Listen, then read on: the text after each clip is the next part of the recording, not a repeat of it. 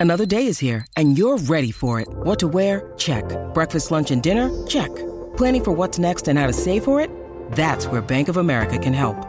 For your financial to-dos, Bank of America has experts ready to help get you closer to your goals. Get started at one of our local financial centers or 24-7 in our mobile banking app. Find a location near you at bankofamerica.com slash talk to us. What would you like the power to do? Mobile banking requires downloading the app and is only available for select devices. Message and data rates may apply. Bank of America and a member FDIC.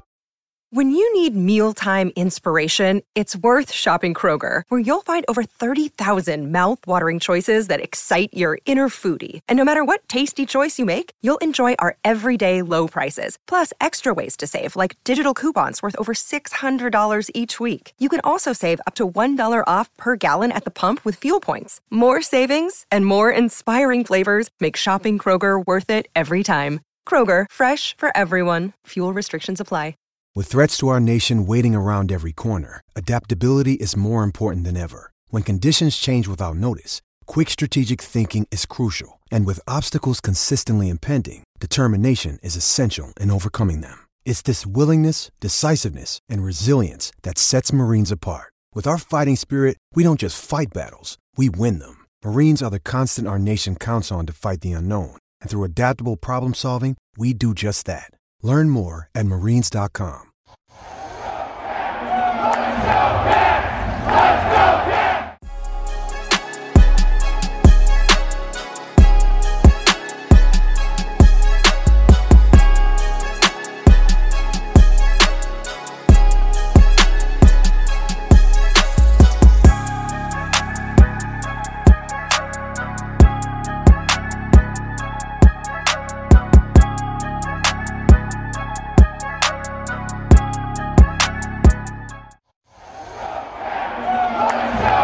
Cleveland Cavaliers podcast. That's rather Cavaliers. Sitting here with my boy Tate and my boy BP, reminiscing about the 106 95 loss of the Cleveland Cavaliers tonight to close out the series against the New York Knicks. Tonight, we're being brought to you live from Fans First Sports Network, and we're sitting around talking about what happened with our poor Cavs. Tate, quick wrap up, quick talk. What's going on with the Cavs tonight, man? Yeah, man, this is just an instant reaction, right? Instant reaction show, right? We're gonna break everything down in the next episode. For sure. So my instant reaction, man, is the Cavs again. Like I said, after game four, outworked, out hustled, and then today I'm even add outclassed. And JB Bickerstaff was outcoached. Mm. I mean, Mitchell Robinson, Jarrett Allen, same age.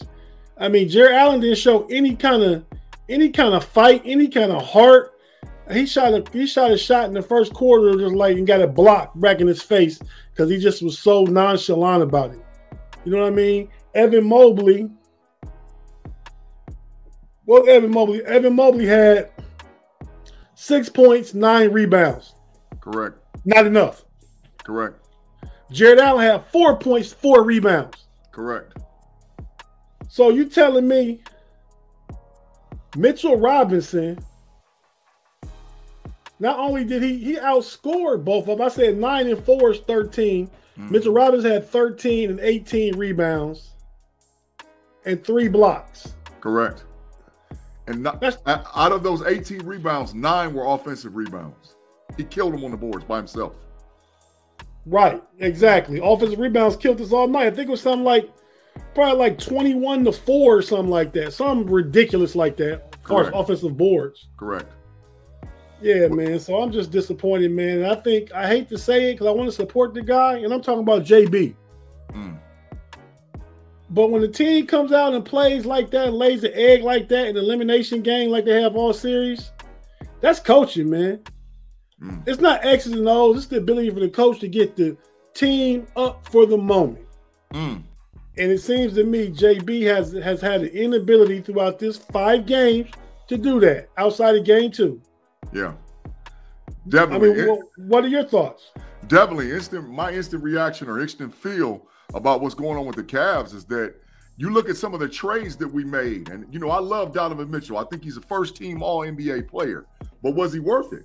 You know, I think if we would have kept Sexton, if we would have kept Markkanen, if we would have kept the kid out of Kansas, if we don't cut Kevin Love, this is a completely different series for the Cleveland Cavaliers because I think we got out toughed and we got out hustled.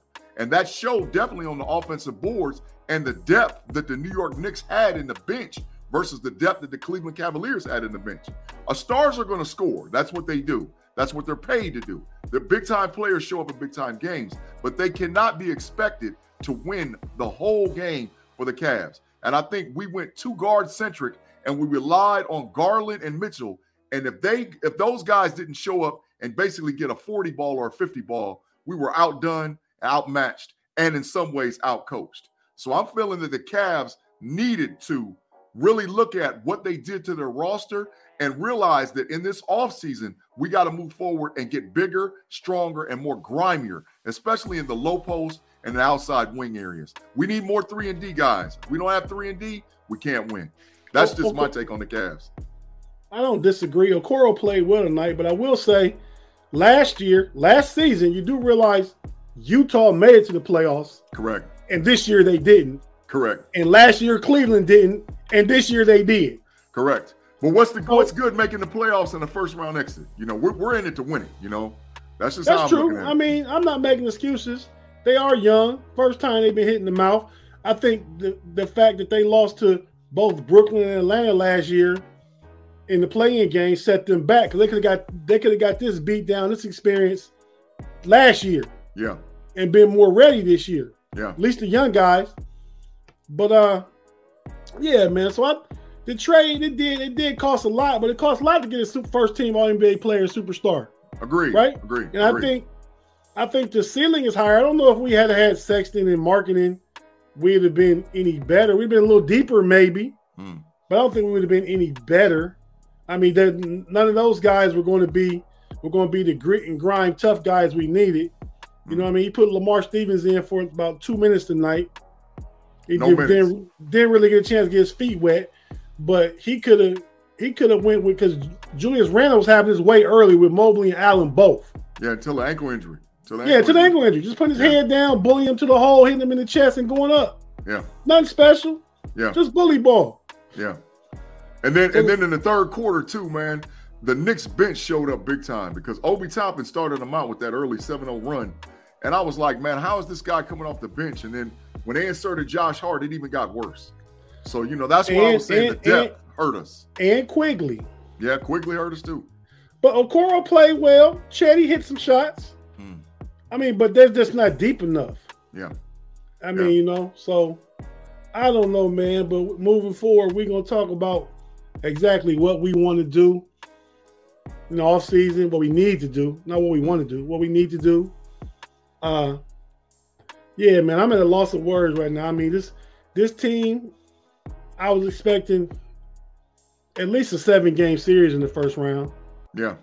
I really was expecting to get out the first round, but when I saw the Knicks came out tough in game one and in game two, we we we won one.